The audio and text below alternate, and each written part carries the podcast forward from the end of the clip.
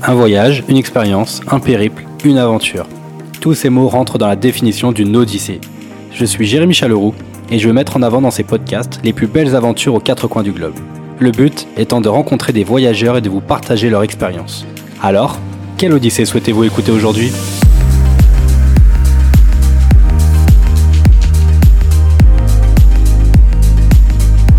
Bien, bonjour à tous, très heureux de vous retrouver pour un nouvel épisode de Quelle Odyssée aujourd'hui. Après le passage d'Alice Vacher qui a joué le jeu et a essayé de répondre à la question mais doit-on continuer de voyager? Je vous invite maintenant à vivre une expérience aussi bien nature euh, que chargée d'histoire avec l'expédition d'un fort abandonné situé dans les Hautes-Alpes et là je vous emmène à plus de 3000 mètres d'altitude. Mais bon, J'en dis pas plus. J'ai demandé à Victor, euh, ami euh, podcaster, euh, également, de me raconter son aventure. Salut Victor, comment vas-tu? Salut Jérémy, ça va bien et toi? Bah écoute, impeccable. Je suis ravi d'avoir enfin cet épisode et de pouvoir échanger, bah écoute, sur sur ton aventure qui a l'air vraiment passionnante. Où j'ai essayé de tenir pour pas que tu me spoil, mais là j'ai j'ai hâte, j'ai hâte qu'on attaque quoi. Ouais, bah pareil, c'est une c'est une aventure qui me tenait à cœur de partager. Euh, puisque bah, déjà elle est pas très loin de chez nous, c'est comme tu l'as très bien dit dans les Hautes-Alpes, et assez accessible. Donc euh, c'était un, un, message que j'avais envie de partager, euh, qu'on pouvait vivre assez facilement de belles aventures comme ça. Génial. Avant de démarrer, la petite première question, est-ce que tu peux te présenter s'il te plaît? Ouais, et eh ben je m'appelle Victor, j'ai 27 ans, je vis à Aix-les-Bains, entre un lac et les montagnes. Euh, et de manière générale, je suis un peu passionné par euh, l'aventure, la montagne et la création de contenu autour de ça. C'est pour ça que j'en ai fait mon métier. Et du coup, j'ai aussi un podcast, on est collègues, euh, où je parle d'aventure et d'expédition dans tous les sens du terme, que ce soit de l'aventure en nature ou de l'aventure entrepreneuriale, pour le coup. Et du coup, bah, dès que j'ai l'occasion, je pars vivre des petites aventures autour de chez moi, ou en tout cas en France majoritairement, avec d'autres copains, souvent avec des amis créateur de contenu, photographe, vidéaste, un petit peu comme euh, dans cette expédition-là.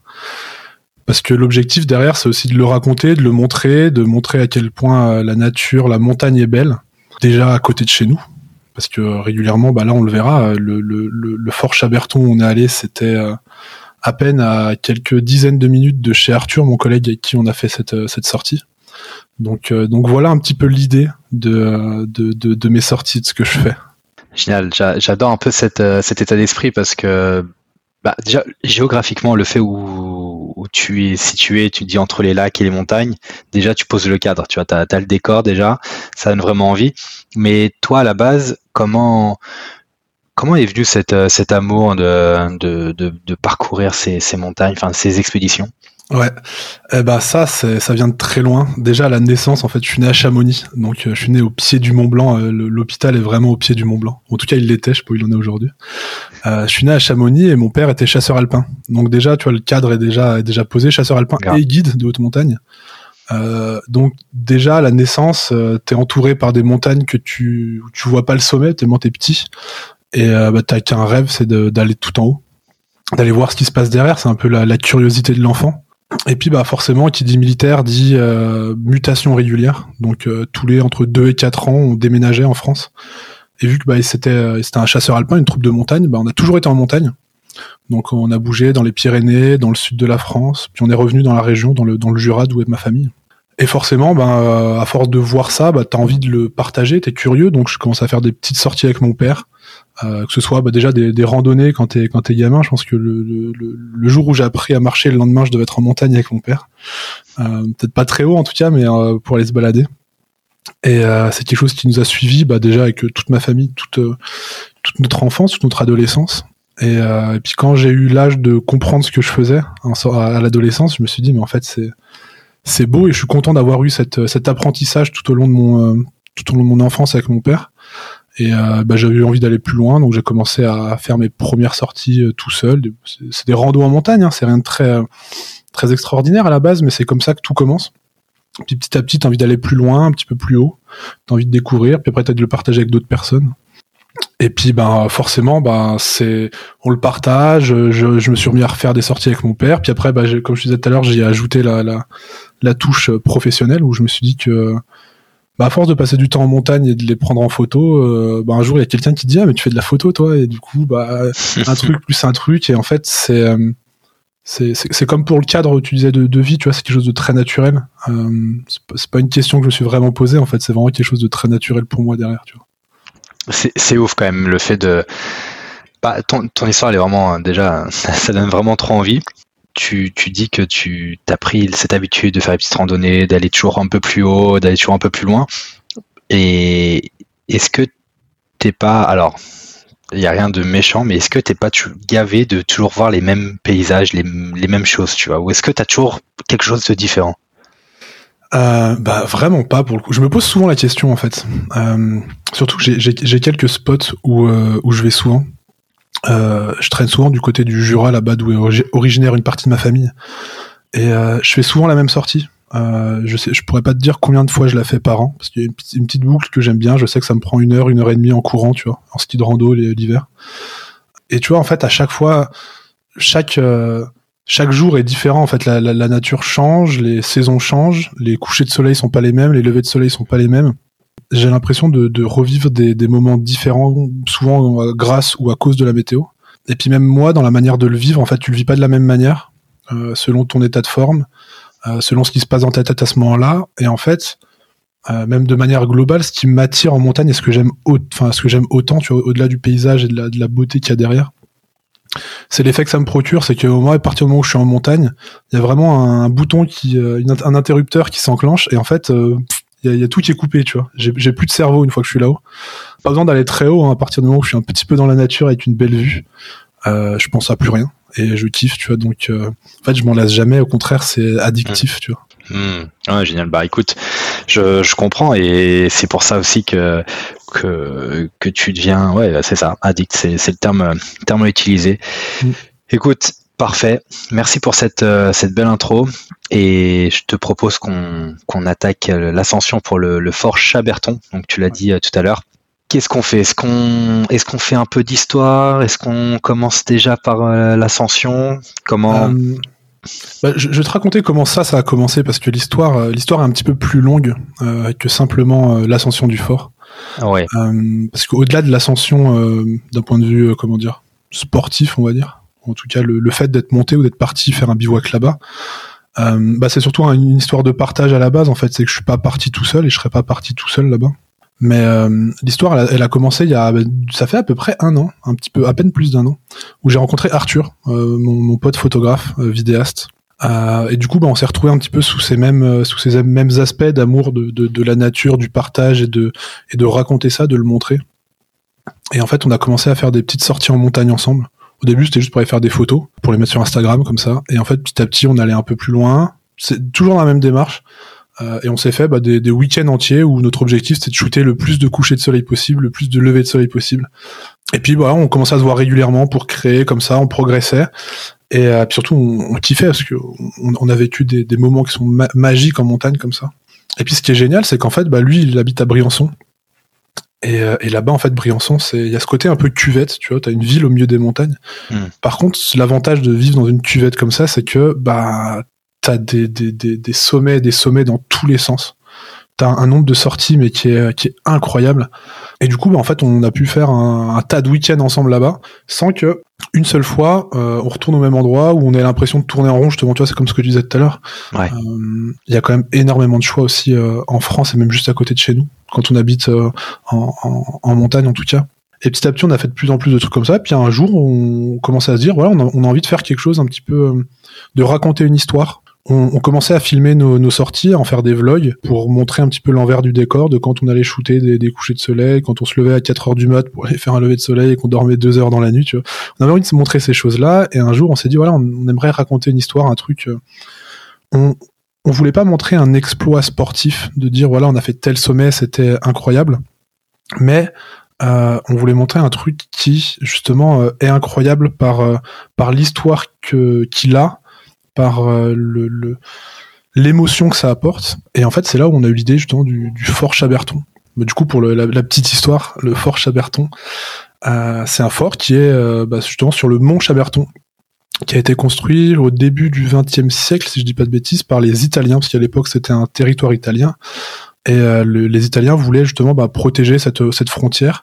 Et le col qui est en dessous, je crois que c'est le col du Chaberton, si je dis pas de bêtises, ils voulaient bah, voilà, protéger cette, ce passage entre l'Italie et la France.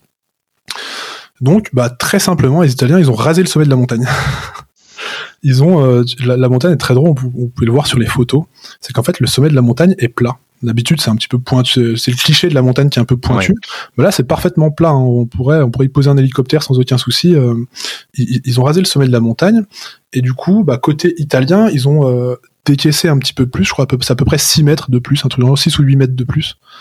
Euh, pour venir y cacher, bah, enfin, y planquer derrière la montagne des, des batteries d'artillerie pour justement se défendre euh, en cas de en cas d'attaque de la France ou voilà dans cette euh, dans cette époque où il y avait des, des, des, relations qui étaient un petit peu plus tendues entre l'Italie et la France. Le fort a été occupé pendant longtemps mais n'a jamais vraiment servi. Il y a eu quelques usages il me semble, euh, je sais plus, c'était au, moment de la Seconde Guerre mondiale à peu près. Ouais, la, Première Guerre mondiale, euh, ils étaient plutôt alliés et pas ennemis, donc il n'y a pas vraiment eu besoin de, de se protéger entre guillemets. Mais c'est effectivement c'est la Seconde Guerre mondiale où là, euh, ils n'étaient pas dans la même alliance et c'est là qu'il a plus servi. C'est ça. Et du coup, bah, le, le, le, fort a été utilisé bon, assez, euh, assez brièvement quand même par rapport au, au, temps. Je, sais plus combien d'années ils ont mis pour le construire, mais c'est un truc qui est énorme. Euh, une douzaine d'années, je crois. Ouais. Et euh, parce que bon, c'est quand même à plus de 3000 mètres d'altitude, c'est à 3100 ou 3200 mètres d'altitude à peu près, donc faut quand même y monter. Euh, quand on voit l'envergure du fort. Et il euh, n'y a, a, pas que le fort aussi, parce qu'il y a justement l'objectif c'était de protéger le, col qui était juste en dessous. Donc il euh, y a toute une ligne de barbelés, de, de, petits blocos en, en, béton. Et ça c'est ce qu'on voit, mais il y a aussi plein de, de, petites caches dans la montagne qu'on voit à droite à gauche où il y a des, des petites des meurtrières, ça s'appelait dans les châteaux forts. Alors je sais plus comment ça s'appelle dans, dans, dans, ce genre de bâtiment, mais pour pour justement avoir juste un, un axe de tir et puis de manière générale, ce qui est assez drôle, c'est que bah, tout autour, en fait, bah, les Français en ont fait un petit peu plus, euh, un petit peu plus loin sur la montagne d'à côté, puis les Italiens. Donc une fois qu'on est là-haut, on voit plein de petits forts à droite à gauche, plein de petits, euh, plein de petites forteresses comme ça. Pour terminer l'histoire par rapport à ce fort, euh, il a été récupéré suite à la Seconde Guerre mondiale par par les Français, par le général de Gaulle, qui voulait récupérer justement ce, ce, cette position stratégique. Et actuellement, bah, c'est devenu un territoire français, on va dire. Et on est quasiment, on est quasiment entre entre la France et l'Italie. Hein. Il y a possibilité. Nous, on est monté depuis le côté français, mais il y a possibilité de le faire depuis euh, l'autre côté. Hmm.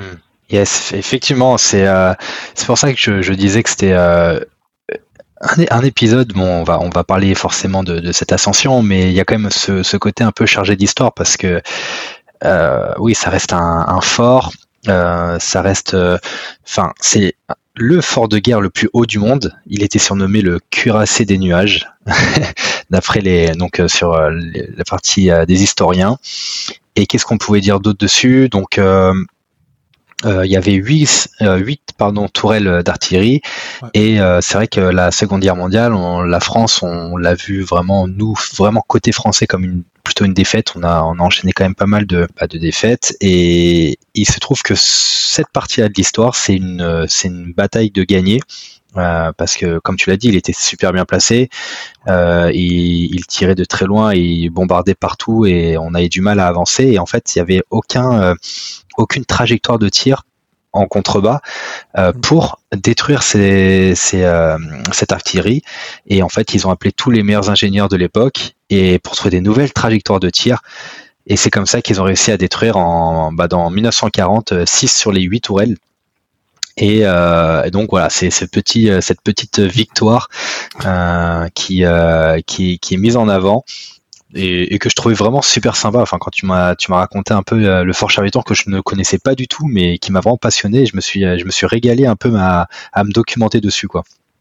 Ouais, c'est, euh, c'est, je, trouve ça génial ce, ce, ce, ce, type de, de, bâtiment historique.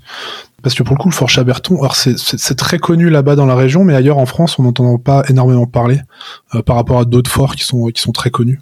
Parce que bah du coup, bah, je pense qu'il y a aussi le fait qu'il est, soit pas un fort français à la base, euh, mais qui a été récupéré suite à la Seconde, Guerre mondiale. Mais mais il y a énormément de documents d'histoire, il y a énormément de, on y reviendra, mais il y a énormément de plans, il y a énormément de, de petites anecdotes autour de autour de ce fort. Euh, il y a des photos, c'est, il y a énormément de documentation autour de ce fort et c'est vraiment intéressant en fait. Euh, nous, justement, on a fait, on a fait l'erreur entre guillemets d'y aller de manière un petit peu curieuse et sans trop se renseigner. Euh, sur tout ce qu'il y avait autour de ce fort. Mais, euh, mais si vous voulez y aller demain, en fait, il y a énormément d'infos. Et il y a plein de choses à savoir avant. Et, et mettant avec le recul, en fait, quand je re-regarde les images de, de, du fort et des alentours, il y a plein de choses que je comprends. Il y a plein de réponses que j'ai que j'avais pas à l'époque et, et, je trouve ça super intéressant en fait. Hmm. Bah écoute, je te propose qu'on aille à l'ascension de, de ce fort. Donc tu l'as dit hein, que vous êtes parti bivouaquer, donc euh, vous êtes parti en fin de journée ou dans l'après-midi? Euh, Comment ça s'est passé tout ça?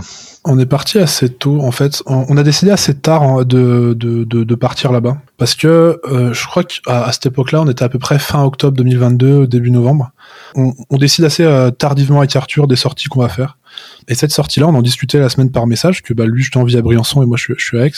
Et on avait deux choix. Et un des deux choix, c'était le fort, euh, Chaberton.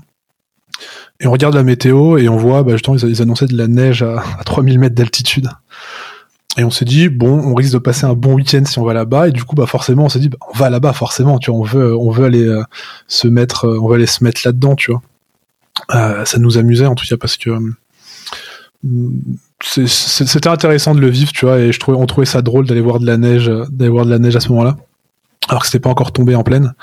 Donc on prévoit ça je le rejoins, on prévoit les sacs, et du coup, bah, qui dit bivouac, comme tu dis, dit sac assez lourd avec le mat tout le matos photo, les drones. Je crois qu'on a à peu près des sacs qui font 15 kilos. Ah euh, c'est énorme. Euh, toi, pour dire, je fais à peu près 80-85 kilos. C'est-à-dire que là, je faisais 100 kilos en montant en partant. Donc ça va, le, le, le chemin est assez cool. Mais euh, on, on, on, se met en direction de, de Mont-Genèvre. C'est de là d'où est le, le, départ de la, de la randonnée, de l'ascension du, du, mont. Et on part pour une randonnée qui est annoncée entre euh, aux alentours de 4-5 heures avec un dénivelé, je crois. Il y a, un dénivelé qui est, joli mais qui est super accessible. D'autant plus que le chemin, en fait, euh, faut se dire à l'époque il y a des mecs qui ont monté du, matériel là-haut pour euh, pour construire le fort, donc l'accès est assez simple. Euh, c'est ce que j'aime dans cette histoire aussi, c'est que c'est super accessible. On part assez tôt, on part, doit, partir à peu près en milieu de journée parce que bah, ce qu'on aime justement, c'est d'avoir le temps une fois qu'on est arrivé en haut pour faire des images euh, se poser, poser la tente et faire des images qui, euh, on se rend pas compte, prend énormément de temps. Euh, de sortir tout le matos, faire les réglages, aller faire un peu de vidéo, des photos, profiter du coucher de soleil qui ben, arrive assez rapidement. Il faisait quand même très très chaud par rapport à la saison. Ça, je m'en souviens. Ça, m'a vraiment marqué. Très très chaud en bas, mais dès que tu montais, à mon avis, tu devais sentir la, la différence, quoi. Ouais, ouais. En fait, c'est ça qui est drôle, c'est que petit à petit, en, bas, honnêtement, on n'était pas loin des 30 degrés. Hein. C'était vraiment, euh, c'était très chaud. Surtout que t'es es dans une vallée encaissée, entourée de pierres, donc euh, donc il fait très très chaud. Euh, tu, transpires à grosses gouttes. Surtout avec 15 kilos dans le dos, tu vois, faut, le rappeler. Et on monte et petit à petit, moi, je reste en short en plus. Tu vois, suis, j'ai facilement chaud. J'ai l'habitude d'être dehors tout le temps. Donc dès que je suis, dès que je fais un peu d'effort, j'ai facilement chaud. Et tu montes et en fait, petit à petit, plus tu montes, bah moins on s'arrête parce que dès qu'on s'arrêtait, j'avais froid forcément à cause de ça.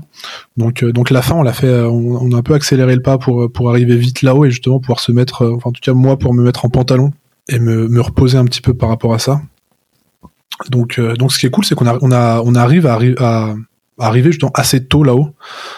J'ai plus les horaires exacts, mais on est à peu près une heure et demie, deux heures avant le coucher du soleil sachant que bah, nous, il faut qu'on garde l'heure avant le coucher du soleil pour shooter, pour faire nos, photos, pour avoir justement le, coucher de soleil qui est vraiment sur l'horizon, le moment où les couleurs sont les plus belles. Donc ça nous laisse à peu près une heure euh, pour bah, aller euh, visiter ce qui est autour du fort. Parce que c'est vraiment là l'aspect le, plus intéressant dans cette, sortie. La randonnée est accessible pour tout le monde, ce qui est très cool, je me répète. Mais ce qui est vraiment intéressant dans cette sortie, c'est le temps et le moment que tu peux passer dans le fort parce que euh, bon, faut, faut grimpouiller de, rochers, mais c'est très facile. Euh, l'ensemble du fort est accessible. Les, euh, les batteries pardon d'artillerie sont accessibles. En fait, nous, on savait pas trop dans quoi on s'aventurait, comme je te disais, on n'avait pas trop. On savait à quoi ressemblait le fort, on savait ce qu'il y avait. On s'était dit, j'espère qu'on pourra rentrer dedans, j'espère qu'on pouvoir montrer sur les, batteries d'artillerie, voir comment c'est, mais on savait pas trop dans quoi on, on s'embarquait. On voulait juste aller faire un bivouac en altitude et faire de belles photos. Euh, c'était un peu, c'est ça qui est drôle, tu vois, c'est qu'après le recul, on, en parle et l'histoire est géniale, mais sur le coup, on se rendait pas trop compte, tu vois. Donc, euh, on a à peu près une heure timé, donc c'est short et relativement euh, relativement long pour explorer le fort. Donc là, on fait une petite petite sortie d'urbex, un truc qu'on n'a pas vraiment pas l'habitude de faire. On, a posé la tente bah, sur le, place que je disais, le l'endroit où ça a été râpé sur le sommet de la montagne. Et après, on est descendu un petit peu, justement, c'est 6 ou 8 mètres de décaissement qui est à côté italien, là où il y a les batteries d'artillerie, pour essayer de trouver une entrée du fort. Euh, on s'était pas renseigné où était l'entrée. Et du coup, on descend là, on regarde, ouais, on, est, vraiment allé comme des sauvages. Hein. Euh, on descend là, et là, on voit toutes les batteries. Et je dis, dis Arthur, je faut qu'on, absolument qu'on arrive à faire une photo sur une des batteries. Euh, s'il faut, j'escaladerai. Bon, euh, très rapidement, je dis j'escaladerai pas parce que c'était vachement dangereux le truc. C'était, tu vois, bah, c'est, abandonné, donc il y a des batteries qui, bah, compris des tirs d'obus, donc qui sont un peu qui sont un peu arrachés. C'est tout rouillé, les marches d'escalier sont euh, sont en métal, un peu rouillées, un peu tordues en tous les sens. Donc on en fait une, deux, trois, ça passe pas et je dis ce serait dommage que là je vais en faire une photo là-haut et j'ai je suis pas d'état à prendre un risque de d'escalader dessus. Et en fait la, la quatrième, je rentre dedans et je, je, lève la tête en l'air comme ça et je dis à Arthur, on le voit dans le vlog en plus c'est drôle, tu vois, genre je, ressors la tête de la batterie avec un sourire d'enfant et je dis à Arthur, je dis putain mec, euh, on va pouvoir y monter, c'est génial, tu vois. Donc euh, donc on monte et en fait on arrive à se, à se positionner sur cette énorme cette énorme cette énorme tourelle. Euh, on fait quelques photos, on profite du moment, on sort le drone, je crois à ce moment-là aussi pour faire pour faire des images.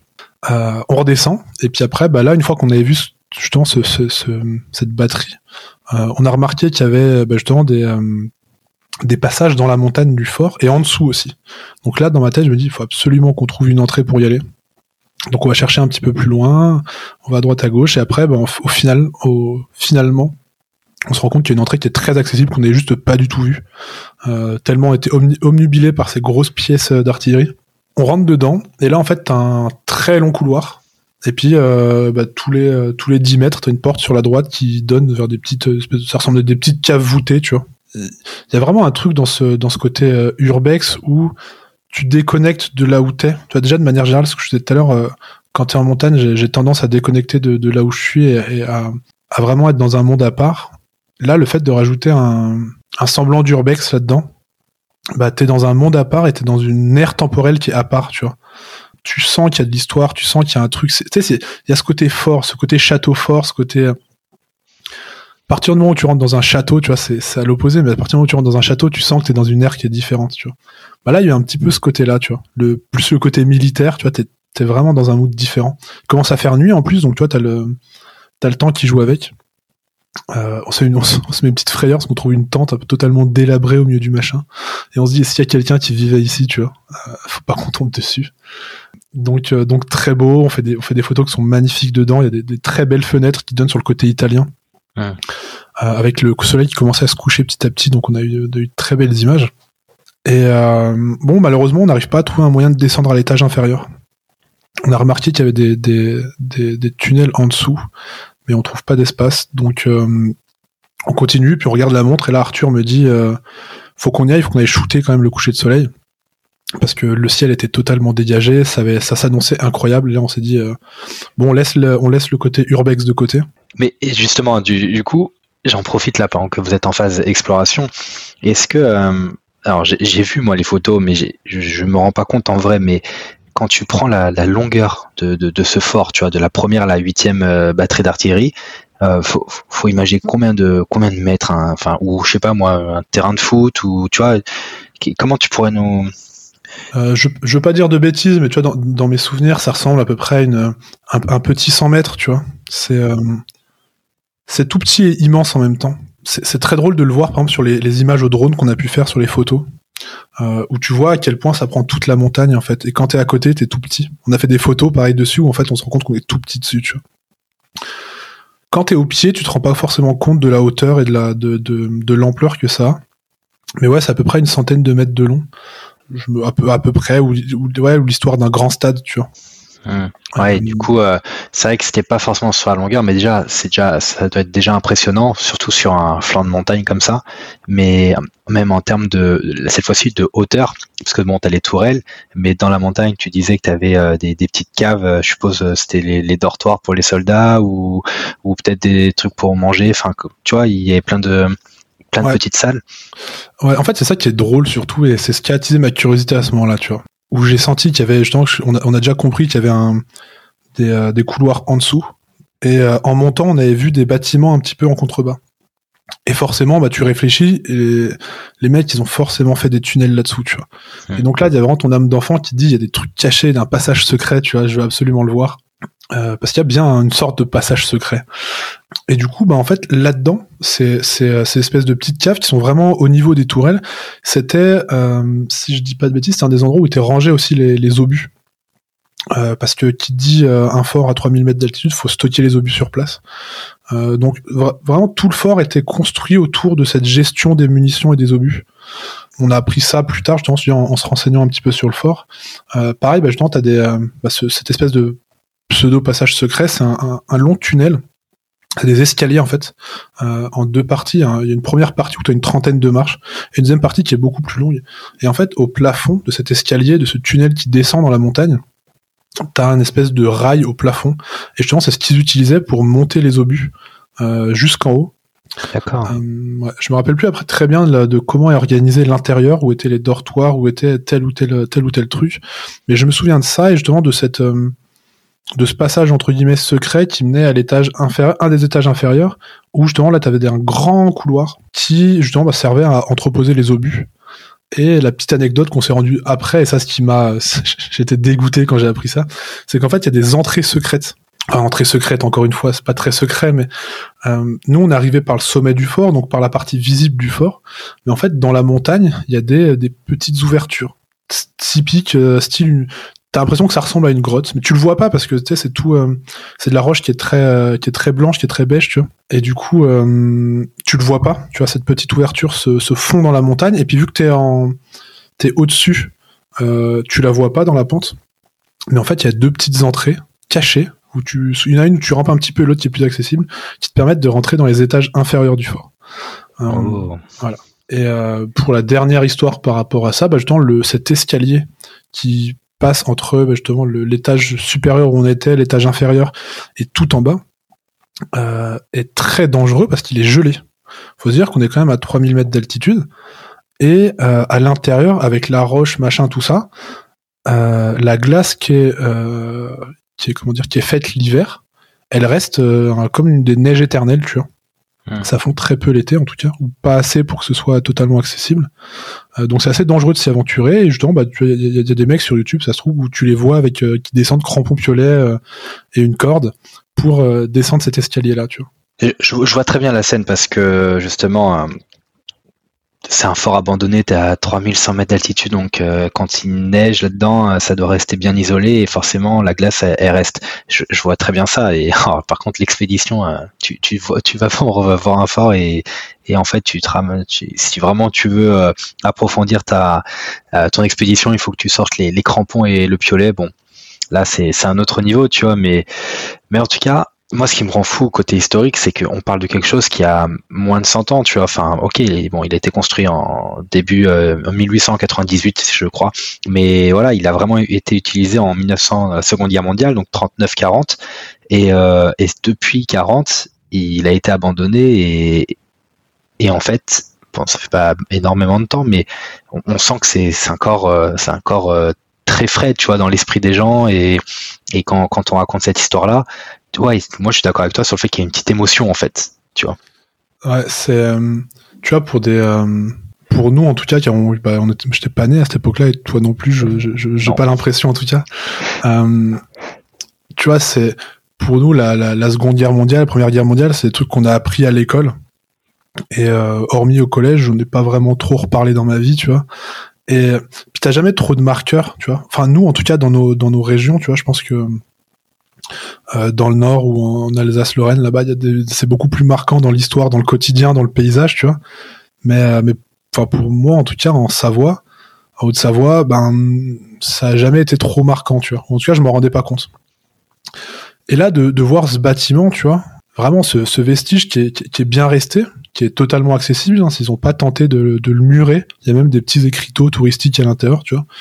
Euh, il y a vraiment ce, tu vois, il y a vraiment une certaine mémoire d'histoire qui est restée là-haut, tu vois, et qui a pas été, euh, bah pareil, tu vois, euh, qui a pas pu être détruite parce que bah ça demanderait une énergie, une énergie dingue en fait de, de, raser ce fort et ce serait totalement inutile. Je trouve ça très cool justement d'avoir un fort un peu en ruine comme ça qui soit accessible. Aient pas tenté de totalement le murer. Il y a certaines parties qui sont murées parce qu'il y a certains endroits qui sont quand même relativement dangereux. Tu vois, on reste en haute montagne en plus, mais euh, mais c'est relativement accessible de manière générale. Tu peux au moins aller faire un petit tour dedans comme on a fait avec Arthur si tu connais rien. T'as l'impression que ça a pas bougé. Tu vois, c'est quand même super bien conservé. C'est euh, juste magnifique et j'en profite pour dire que je mettrai euh, dans le lien de cet épisode euh, ta, ta, vidéo justement ton, ton vlog euh, pour juste vous rendre compte parce que c'est vrai qu'on en parle on essaye de le décrire au maximum mais je pense que il faut vraiment que vous regardiez soit sur euh, sur YouTube enfin ou même sa vidéo parce que vous avez des plans de drone etc vous vous rendez vraiment compte de l'immensité de, de, de, de, ce, de ce fort dans la montagne. Enfin vraiment la, ouais, c'est, quelque chose qui est très très intense euh, et, d'ailleurs, je voulais rebondir là-dessus, mais euh, en termes de coucher de soleil ou en termes de, lever de soleil, euh, comment c'était? Franchement, j'ai même pas les mots, tu vois. C'était. Il y, a des moments comme ça où, comme je dis, t'es hors du temps, tu vois. Et là, celui-là, il nous a vraiment marqué. C'est ce que j'ai, c'est ce que je trouve génial dans, dans le vlog qu'on a voulu faire aussi, tu vois. C'est de montrer ça et de le partager. Euh, de montrer ce qu'on peut vivre, ce qu'on peut voir, tu vois. Et, euh, et tu l'entends dans nos voix quand on euh, quand on fait les photos le soir, les vidéos avant d'aller avant d'aller se coucher, et le matin surtout quand on se lève. Il y a un passage d'Arthur qui se lève et qui constate le, le, début des, du lever de soleil pendant que je suis en train de faire le thé, tu vois. Et c'est vraiment, ouais, franchement, c'est vraiment incroyable. Moi, je, m'en lasserai jamais et je peux le faire des, des, des, des, dizaines et des dizaines de fois encore et encore que je m'en lasserai jamais. Et tu vois, là, ce soir-là, le, le ciel était bien dégagé quand tu es suffisamment en hauteur par rapport à l'horizon, l'horizon est plus plat du coup. Donc c'est-à-dire que la lumière va vraiment s'étaler, va vraiment s'écraser sur toutes les montagnes que tu as devant toi. Et, tu vois tout en fait. Euh, et, ce qui devient génial dans, ces, dans, dans ce genre de cas, quand toi tu es assez haut, tu vois, même si bon 3000, 3100, 3200 mètres, c'est pas, c'est pas le Mont Blanc, mais tu es quand même déjà pas mal en hauteur par rapport au reste des vallées autour de toi. Donc, euh, donc à ce moment-là, ben, d'un côté, tu as le coucher de soleil qui est incroyable, et puis bah, de l'autre côté, en face, tu as tous ces résidus de lumière qui viennent s'écraser contre la montagne. Et là, en fait, bah, dans tous les sens, tu sais plus où donner de la tête. Tu fais des photos à droite, à gauche, tu sors le drone, tu fais des tours dans tous les sens, tu vois. C'est euh, c'est incroyable. C'est, ouais. Je t'envie, je t'envie beaucoup. Clairement, ça donne vraiment envie de, le faire. Vous, étiez vraiment que tous les deux. Enfin, il n'y avait pas d'autres touristes ou d'autres personnes qui avaient tenté de bivouaquer à ce moment-là? Euh, bah, c'était assez drôle. Il y, a un, homme qui nous a rejoint un peu plus tard, mais sur les coups de 21 heures à peu près, on a trouvé ça assez, euh, assez comment dire, intrigant. Parce qu'une fois que, une fois qu'on a fait, euh, qu'on a tout shooté justement, on allait se faire à manger un petit repas sommaire à base de nouilles, de nouilles déshydratées, tu vois. Euh, on mange et on entend du bruit justement et on s'était dit on va être tout seul ce soir, tu vois. Quand la nuit commence à tomber euh, et que tu passes 20 heures, tu te dis bon je vais être seul ce soir quand même, tu vois, quand tu fais un bivouac.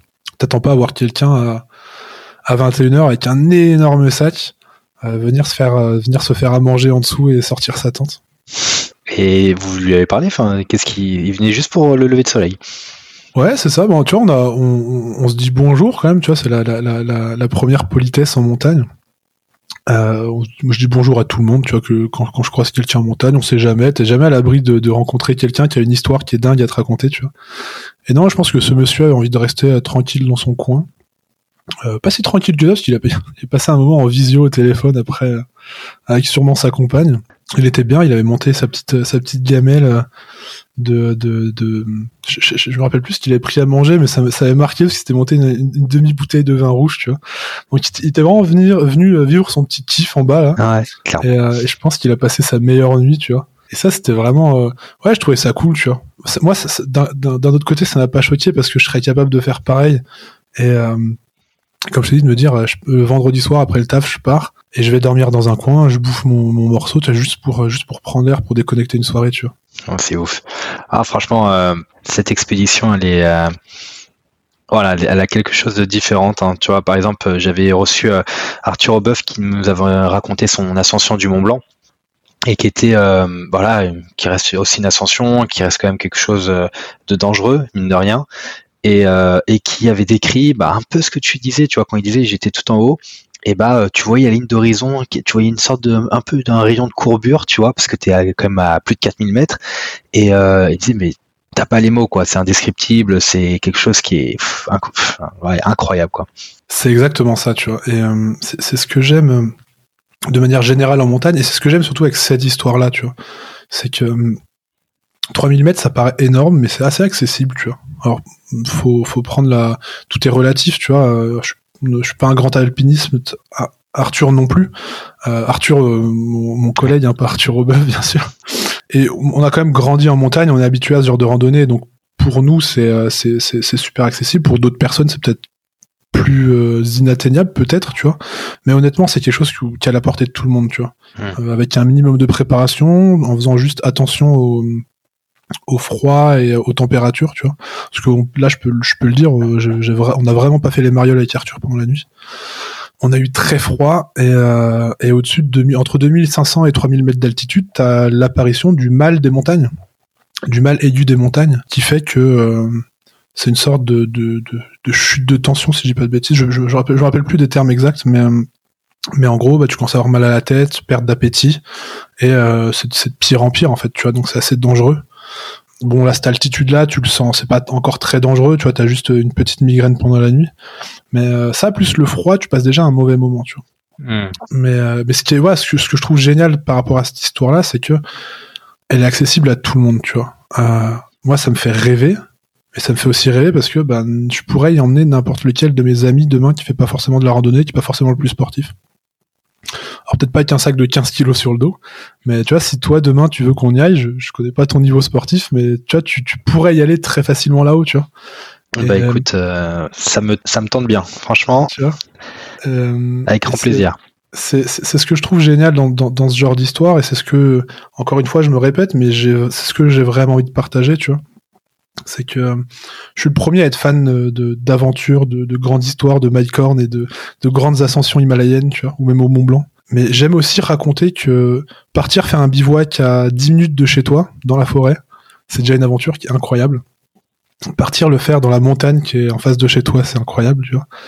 Et c'est super accessible, tu vois. Faut juste faire attention, encore une fois, à, pas, à pas se retrouver en hypothermie, euh, trouver un bout de matelas, un bout de tente, un bout de duvet, et tu passes déjà des moments qui sont euh, des moments qui sont incroyables, qui sont hors du temps, qui sont t'es dans le calme, t'entends pas un bruit, tu vois. Bon, il y a un, ou deux avions qui passent de temps en temps, mais mais c'est incroyable, tu vois. Et, cette histoire-là, elle, reflète vraiment ça parce que t'as un petit sommet en montagne, t'as un, un monument qui est chargé d'histoire, t'as un coucher de soleil qui est incroyable. T'es entre la France, l'Italie et tout ça de manière assez accessible, tu vois. Super, super. Clairement, euh, tu t'as bien vendu cette randonnée, mais effectivement, c'est le Fort Chaberton, je répète, une belle, très très belle expérience. Et tiens d'ailleurs, euh, bah, quel, est le conseil parmi tout ce que tu as dit, mais euh, quel est le conseil que tu donnerais à toutes les, personnes qui souhaiteraient vivre euh, cette même expérience? Le conseil, un, des conseils les plus importants de manière globale en montagne ou même juste dehors, c'est d'être bien préparé le mieux possible. Euh, physiquement peut-être, mais surtout euh, dans ce que t'emportes dans ton sac, tu vois. La nature reste euh, reste mère. On sait jamais ce qui peut se passer, surtout en montagne où un coup de vent et la météo peut changer. météo France n'est pas une science exacte à 100%, donc on sait jamais, tu vois. Et se prendre un orage à 3000 mètres d'altitude, c'est pas agréable du tout. du coup, tu vois, y a, se, se, préparer, savoir un minimum quelle, quelle météo il va faire, tu vois. Et surtout, comme je disais tout à l'heure, un peu pour avoir les températures, ce qui est assez important. Et dans un second temps, bah justement, adapter son équipement en fonction et toujours prendre du au cas où. c'est mon père qui me répétait tout le temps ça, tu vois, c'est ce qu'on appelle le fond de sac. Il y a toujours des éléments que tu as toujours au fond de ton sac. Donc en général, tu vois, c'est un kawaii, euh, une paire de gants, un bonnet, tu vois, selon la période. Euh, de quoi bricoler, de quoi réparer un truc, un bout de ficelle, un, opinel ou un couteau suisse, tu vois, pour pas faire de la pub. Et euh, tu vas toujours avoir un truc au cas où. Et si du coup, bah là, t'as envie de bivouaquer là-haut, ce que je conseille, c'est un bon duvet parce que euh, on, on s'est caillé, on n'a pas fait les marioles euh, cette nuit-là. Euh, donc un bon duvet pour avoir chaud, c'est c'est un des trucs qui est super important, la, la, la gestion de ta température corporelle.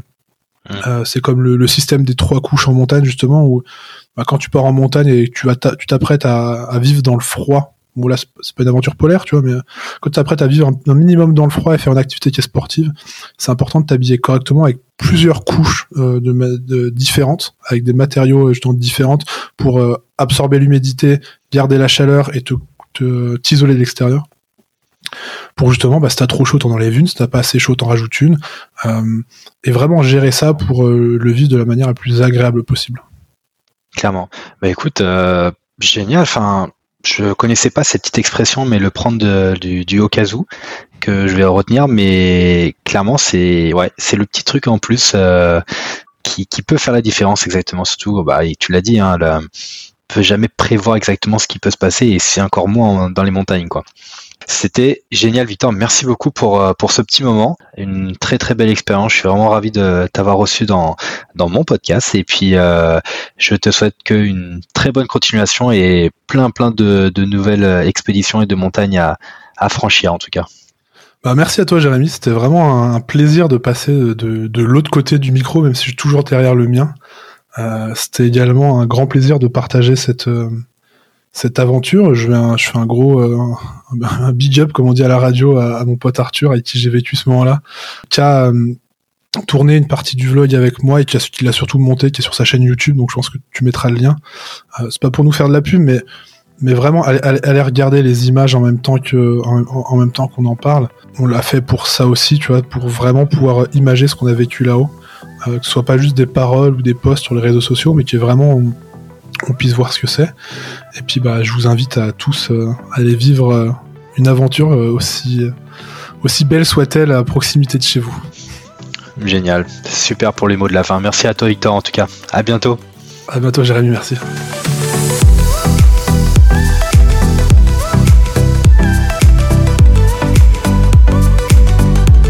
Vous avez écouté cet épisode de Quelle Odyssée aujourd'hui jusqu'au bout. Bravo et merci. J'espère qu'il vous a vraiment plu et si c'est le cas, je vous laisse le partager aux personnes autour de vous et les inscrire sur ce podcast. Si vous souhaitez me contacter pour me faire un feedback sur un épisode, me proposer de nouveaux invités ou autres demandes, vous pouvez me laisser un message à jérémy-odyssée-podcast.fr ou sur mon compte Instagram. Encore un grand merci de m'avoir écouté et je vous dis à très bientôt pour une prochaine Odyssée.